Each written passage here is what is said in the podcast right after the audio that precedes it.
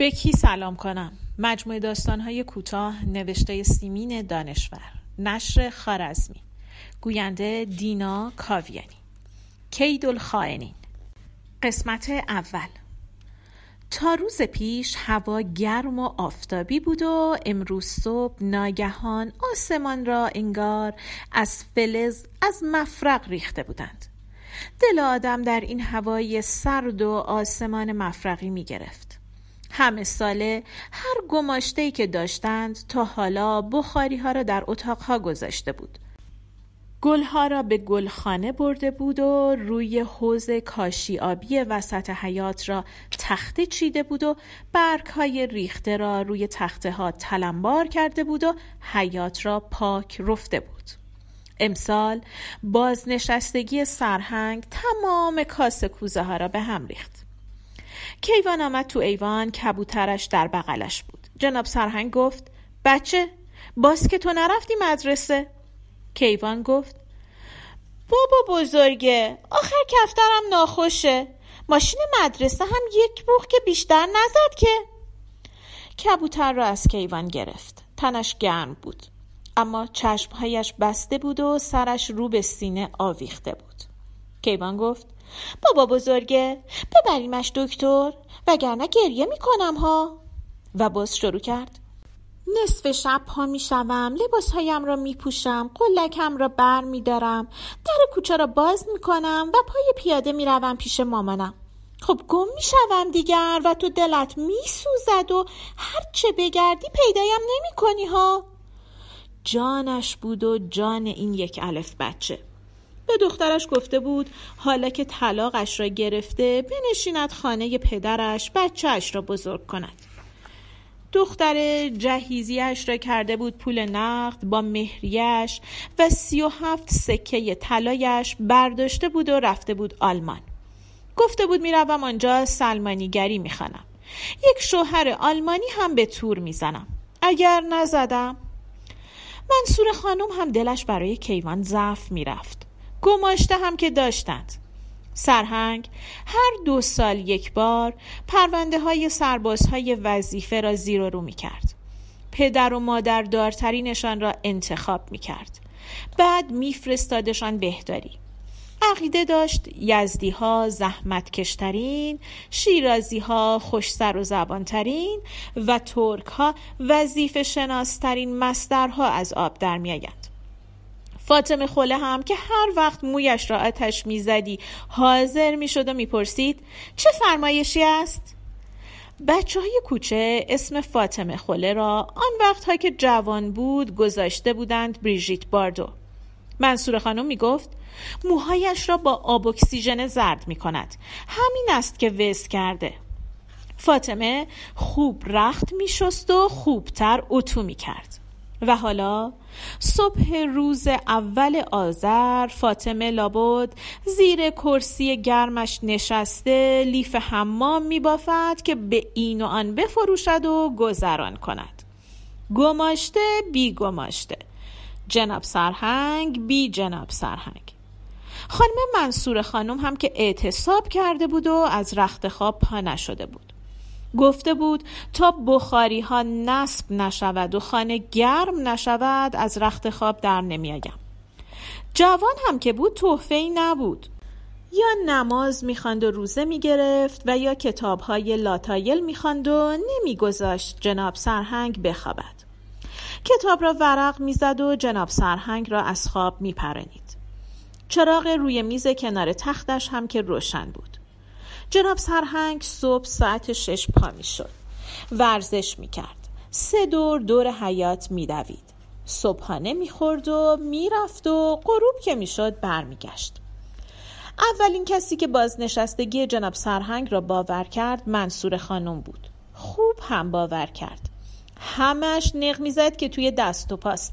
همیشه خانه است و مثل یک روح سرگردان از این اتاق به آن اتاق می رود یا فال ورق می گیرد یا سیگار دود می کند اصرار میورزید که سرهنگ یک کار دیگر بگیرد و سیگار را ترک بکند. می گفت بیا برویم آخر عمری دنیا را بگردیم. بیا برویم مکه معظمه عتبات عالیات. جناب سرهنگ دست کیوان را گرفت. دست بچه یخ کرده بود. با کبوتر زیر بغل کیوان از خانه درآمدند فکر کرد می‌روم سراغ حاجی علی بخاری ساز سر سراحی خیابان اسدی. تا آن وقت کبوتر مرده. میاندازیمش روی تلمبار آشغالهای کنار خیابان و با حاجی علی یک جوری سر بچه را گرم می‌کنیم. حاجی علی دو تا زن داشت و یک جوخه بچه. بلد بود چجوری سر زنها و بچه ها شیره بمالد. اما برای من سرهنگ باز نشسته دیگر نه زنم نه نوم نه حتی فاطمه خوله نه در و همسایه هیچ کس تره خورد نمی کند. هنوز به دکان حاجی علی نرسیده روبروی مسجد چشمش به سقاخانه افتاد. بالای شیر آب سقاخانه صفهی بود که یک تاق شبیه تاق آبنبار بر فرازش خیمه زده بود. به دیواره تاق جا به جا چندین شمایل نصب بود و یک نوار سبز دور تا دور شمایل ها پیچ و تاب خورده بود و روی صفه شمهای تا نیمه سوخته پراکنده بود. درست روبروی مسجد مردی با عبا و شب کلاه سفید نشسته بود. یک منقل آتش جلوش بود و قرآن می‌خواند.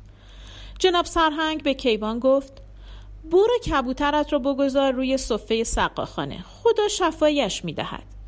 از این بهتر فکری نمی‌شد کرد.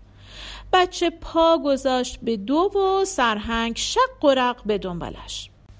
کیوان روی نوک پاها ایستاد و کبوترش را روی صفه گذاشت. گفت بابا بزرگه شم که نداریم که. مردی که قرآن می‌خواند سرش را بلند کرد و گفت اگر مردار است نجس است برش دار. سرهنگ به مرد نگاه کرد. صورت رنگ پریده و چشمان کمرنگی داشت و لبهایش پرید رنگ تر از صورت و چشمهایش بود. عبا و قبایش کهنه اما تمیز بود. سرهنگ صدایش را کلفت کرد. انگار یادش نبود که لباس شخصی تنش است. گفت مرد ناحسابی به تو چه مربوط؟ بعد یک دوریالی از جیبش درآورد.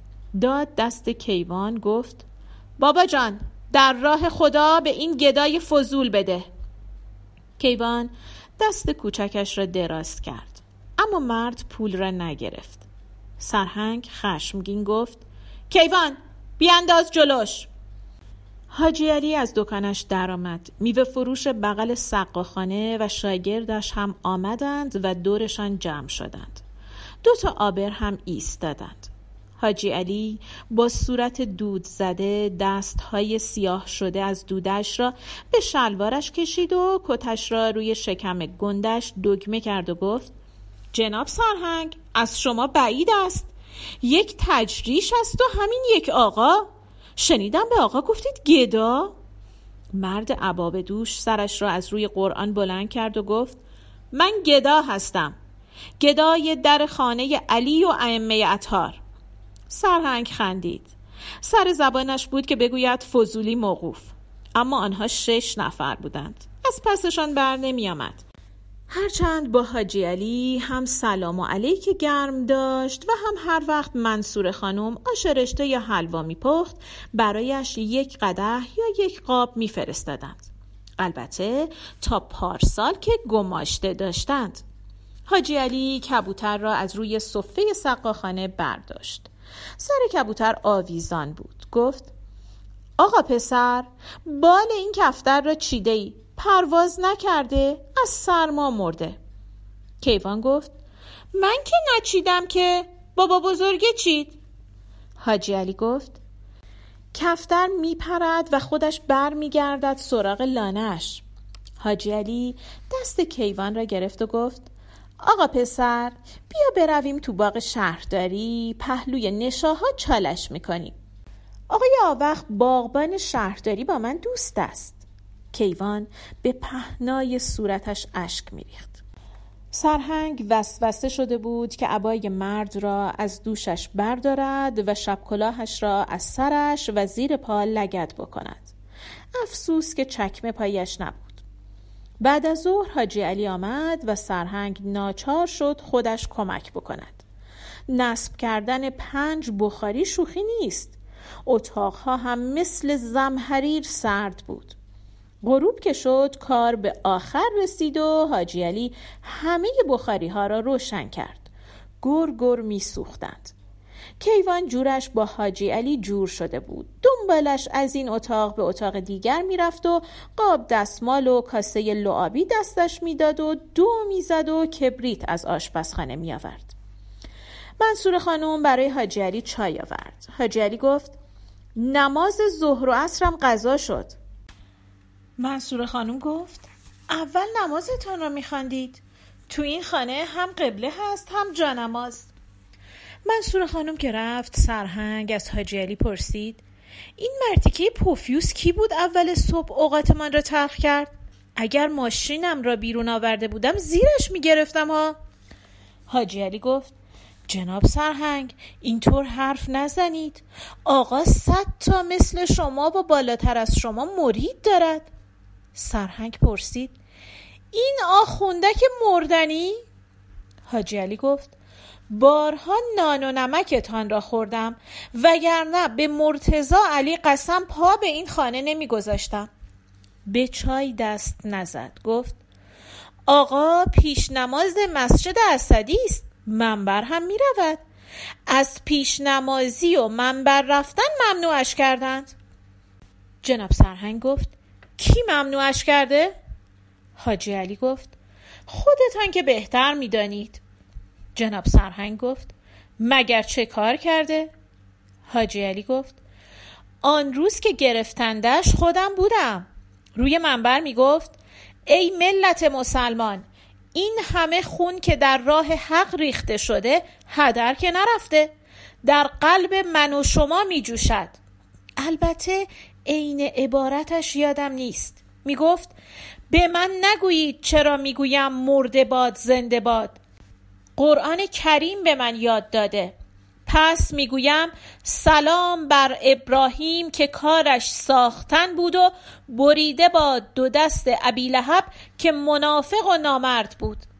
البته به عربی آیه ها را می‌خواند و تفسیر می‌کرد و مردم چه می‌کردند؟ به ابی لهب و هرچه امثال او تو این دنیا هست لعنت میفرستاد. علنا می‌گفت مرده باد. خب امامش را گردنش انداختند و سرهنگ کلام حاجی علی را برید و پرسید حالا مخارجش را از کجا در می آورد؟ حاجی علی گفت مردم که ولش نکردند. جناب سرهنگ گفت خب اینطور که می‌فهمم روبروی مسجد نشسته گدایی می کند حاجی علی گفت نه آقا جان من خانهش خانه امید مردم است. می‌روند دم در خانهش از لج آنها اینجا نشسته. می‌گوید سنگر من اینجاست. جناب سرهنگ گفت زن و بچه هم دارد؟ حاجی علی گفت یک زن و سه تا بچه دارد. جناب سرهنگ گفت آدمی که زن و بچه دارد چرا باید خودش را تو این درد سرها بیاندازد حاجی علی گفت مردم هوای زن و بچهش را هم دارند. جناب سرهنگ گفت چرا آدم کاری بکند که زن و بچهش مجبور بشوند نان گدایی بخورند؟ حاجی علی گفت زنش یک شیر زن است. روز بعد از گرفتاری آقا رفتم خانهشان. دیدم یک خروار رخت چرک گذاشته جلوش. رخت در و همسایه بود. به تعجیل برگشتم خانه. هر دو ایالات را فرستادم خانه آقا.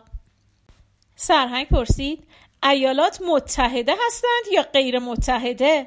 من که یکیش را دارم واویلاست حاجی علی گفت به چشم خواهری ایال شما یک پارچه جواهر است. چقدر به مردم می‌رسد؟ به خانواده زندانیان. سرهنگ دستی به سبیلش کشید و گفت خب می‌گفتید. حاجی علی گفت الغرض زنها تا غروب رختها را شسته بودند اتاقها را تمیز کرده بودند شیشه ها را پاک کرده بودند. تعریف می کردند که بعد از ظهر مردم آمدند. یکی برنج آورده یکی روغن کدو قند چای بنشن چوب خط نان چوب خط گوشت. می‌گفتند یکی از مریدها یک گونی بادمجان آورده بوده. یک خانم کارمند یک شیشه قرص اعصاب آورده. جناب سرهنگ پرسید آن همه بادمجان را چه کار کرد؟ حاجی علی گفت زن آقا هم با انصاف است. به اندازه مصرف خودشان برداشت بقیه را میان خانواده های بیبزاعت تقسیم کرد. کیوان تا حالا هیچ نگفته بود. خانم معلم دستور داده بود سه صفحه آدم آدم است بنویسد و کیوان پریشب ننوشته بود. حالا کنار بخاری نشست و نوشت و بعد مشغول شد به پاک کردن تفنگش. سرهنگ برای اینکه قصه کبوتر را از دل بچه بیرون بکند نزدیکی های ظهر برده بودش سر پل تجریش.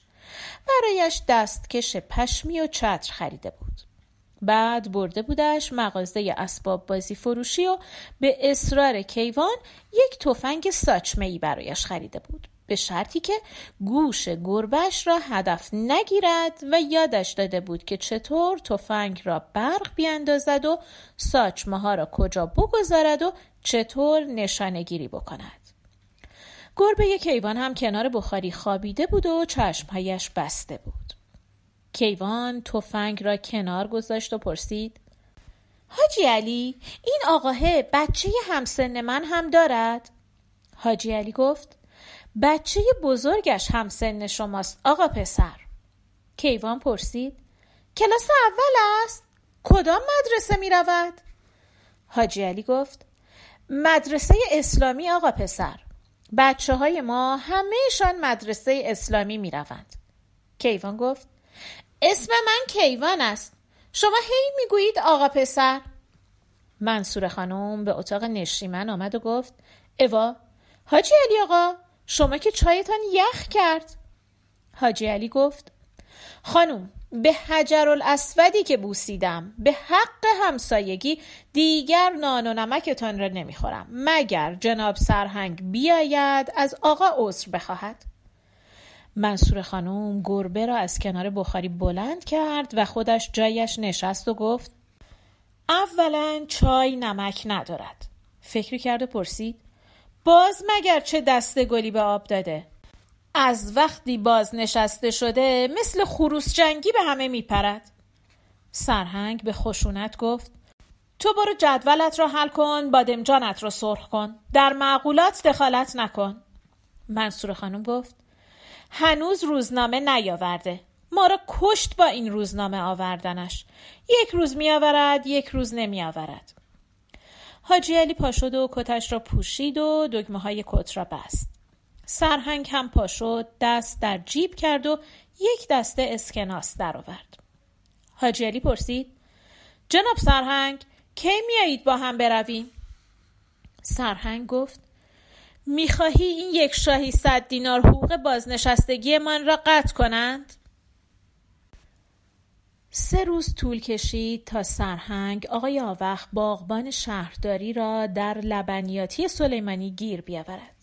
ساعت یازده صبح بود سرهنگ با اهن و طلب توضیح داد که فعلا محل را شناسایی می کنید تا فردا از ساعت شش مشغول کار بشوید. گزارشان از خیابان اسدی بود تا رسیدند به در مسجد. مرد عباپوش باز جای سه روز پیشش نشسته بود.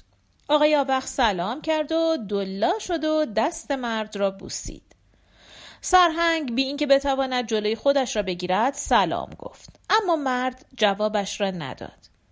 نگاهش کرد و به عربی چیزی گفت که سرهنگ فقط کلمه خائنین را شنید و فهمید. حاجی علی به شتاب از دکانش درآمد. گفت آقا جناب سرهنگ آمده به عذرخواهی. مگر خودتان سر منبر نفرمودید که توبه در دین است؟ خون خون جناب سرهنگ را می‌خورد. دلش می‌خواست هر ستاشان را بگیرد بزند. اما کو نیروی جوانی؟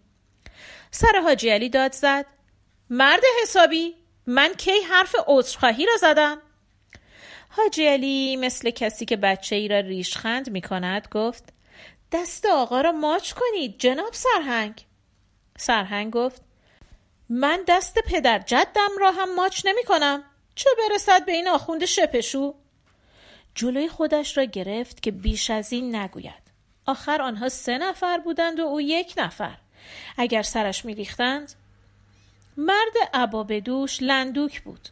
اما حاجلی و آقای آوخ قلچماق می نمودند. وقتی نیروها مساوی نیستند بایستی عقب نشینی کرد یا حیله جنگی به کار برد. خوشبختانه حاجی علی پشت کرد و به دکانش رفت و آقای آوخ هم از همان راهی که آمده بود برگشت. مرد عبابدوش باز یک آیه عربی پرانید. رفت خانه. مثل برج زهرمار در اتاق نشیمن نشست.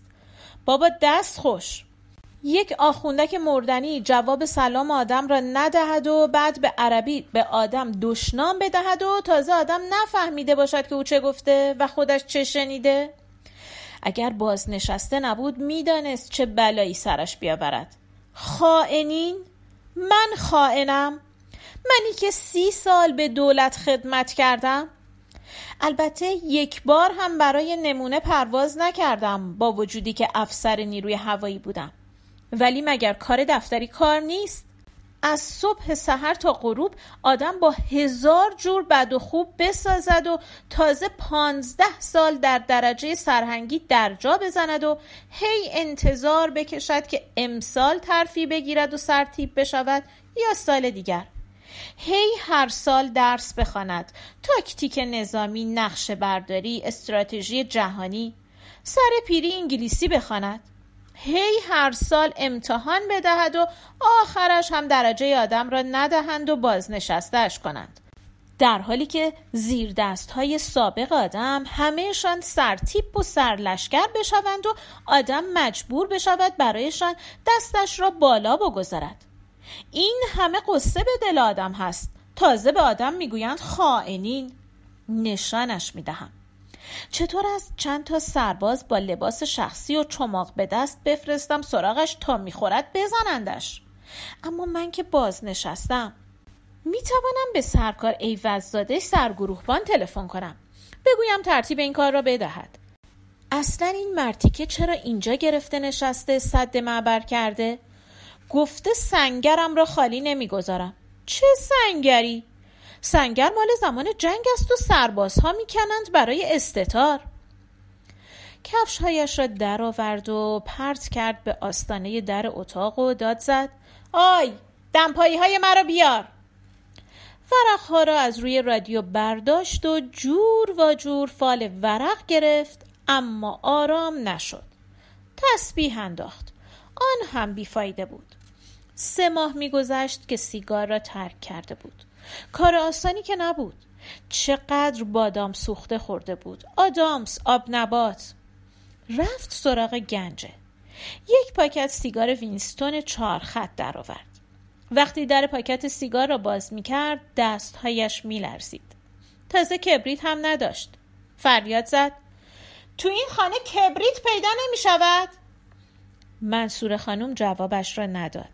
بله. لابد نماز ظهرش را می‌خواند.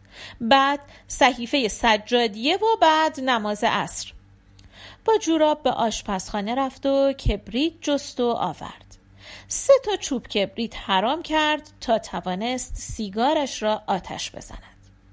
منصور خانوم تو آمد. پرسید چه خبرت است؟ چشمش افتاد به حلقه های دود سیگار. گفت اوا خاک عالم. باز که سیگار می‌کشی؟ مگر تو نبودی که قسم خوردی کیوان را کفن کردم اگر لب به سیگار بزنم؟ سرهنگ گفت دست به دلم مگذار زن. به یک مردک آخوندک روبروی مسجد اسدی سلام کردم جوابم را نداد. آن روز که کفتر کیوان مرده بود خودم را و بچه را جلوی مردم کنفت کرد. امروز به عربی فحشم داد. چرا به زبانی که من بلد نیستم فحش می‌دهد؟ داد زد. مرتی که یه پوفیوز مردنی شپشو. منصور خانم گفت نکند آشیخ عبدالله پیش نماز مسجد باشد. مدتی زندان بود. حالا از منبر و مسجد ممنوعش کردند. جناب سرهنگ گفت خود خودش است. مگر میشناسیش؟ آقایی بسازم که صد تا آقا از بغلش در بیاید.